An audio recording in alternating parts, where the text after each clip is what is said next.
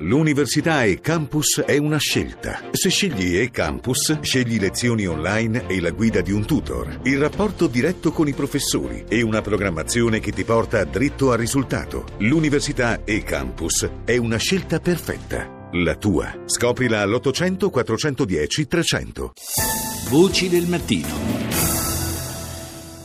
Buongiorno, di nuovo buongiorno da Paolo Salerno, seconda parte di Voci del Mattino che apriamo parlando di una vera e propria emergenza umanitaria. Eh, il problema dei profughi eh, siriani è un problema molto serio eh, che coinvolge tantissimi paesi, eh, lo sappiamo bene, una parte importante, consistente eh, delle, anche dei profughi che arrivano in Europa sono proprio persone che scappano dalla, eh, dal conflitto siriano, eh, ma c'è una, una, zona nella quale eh, questa emergenza sta prendendo davvero eh, delle proporzioni e, e, una gravità assoluta. Eh, stiamo parlando del confine tra la Giordania e la Siria, dove eh, sono decine di migliaia, si parla di stime perché eh, in realtà non sono nemmeno censite, le persone eh, quasi abbandonate a se stesse, possiamo dire.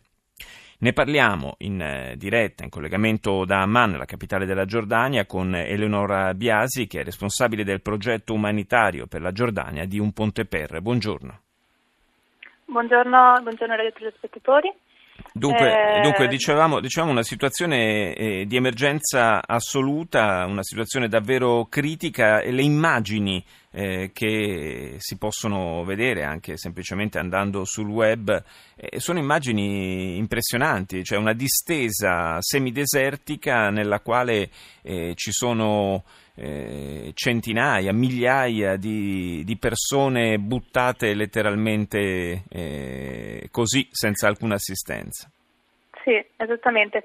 Eh, le ultime stime parlano di circa 80.000 persone sì. eh, che vivono in, in, alloggi di fortuna, intendo, alcune addirittura si scavano una buca nella sabbia per, per riuscire a, difendersi dalle tempeste di sabbia e dalle alte temperature, perché in la zona della Giordania eh, le temperature al momento arrivano ai 50 gradi. Sì. E, mh, quello che è successo è che c'è questa zona demilitarizzata tra i due confini, quindi è, è, come una terra di nessuno, non è Giordania e non è, non è Siria, e, quindi questi rifugiati eh, siriani eh, che cercano di entrare in, in, Giordania si sono accampati lì in attesa di, di, poter entrare in futuro. Il problema è che al momento il, il checkpoint è stato chiuso da, da giugno eh, in seguito ad un attacco che è stato poi rivendicato da ISIS un attacco suicida eh, rivolto contro eh, il checkpoint giordano che ha ucciso eh, sette soldati giordani. Quindi per motivi di sicurezza il checkpoint è stato chiuso da allora e tutte queste migliaia di persone eh, stanno aspettando.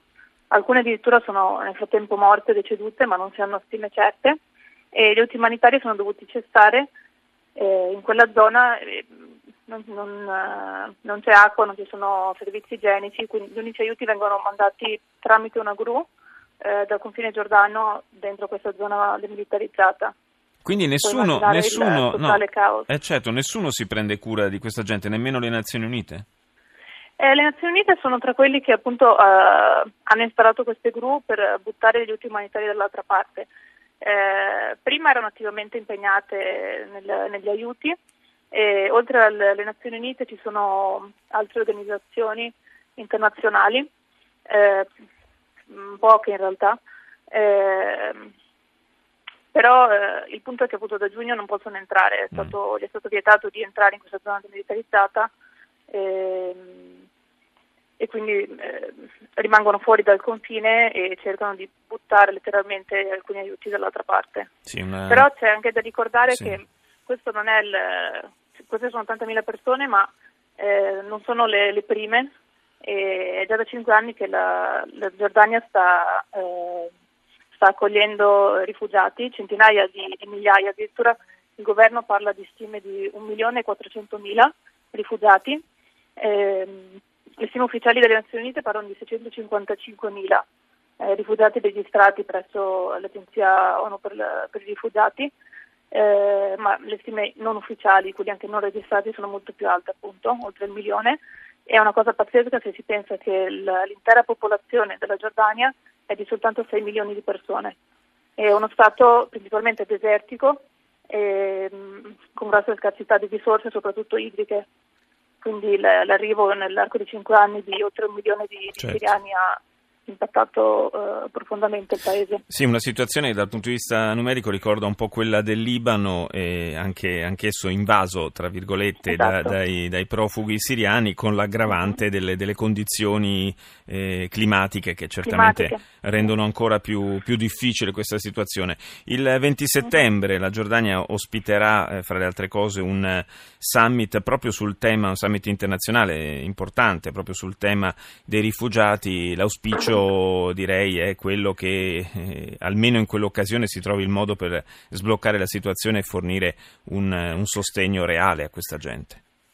Sì, sì, questo è vero per quanto riguarda il Berma, appunto, che è questo checkpoint che abbiamo menzionato all'inizio. Però c'è anche da dire che eh, in questi cinque anni la Giordania ha dimostrato davvero una grossa accoglienza eh, per tutte le persone che sono entrate eh, fino a giugno, eh, appunto per questo eh, oltre un milione di, di individui.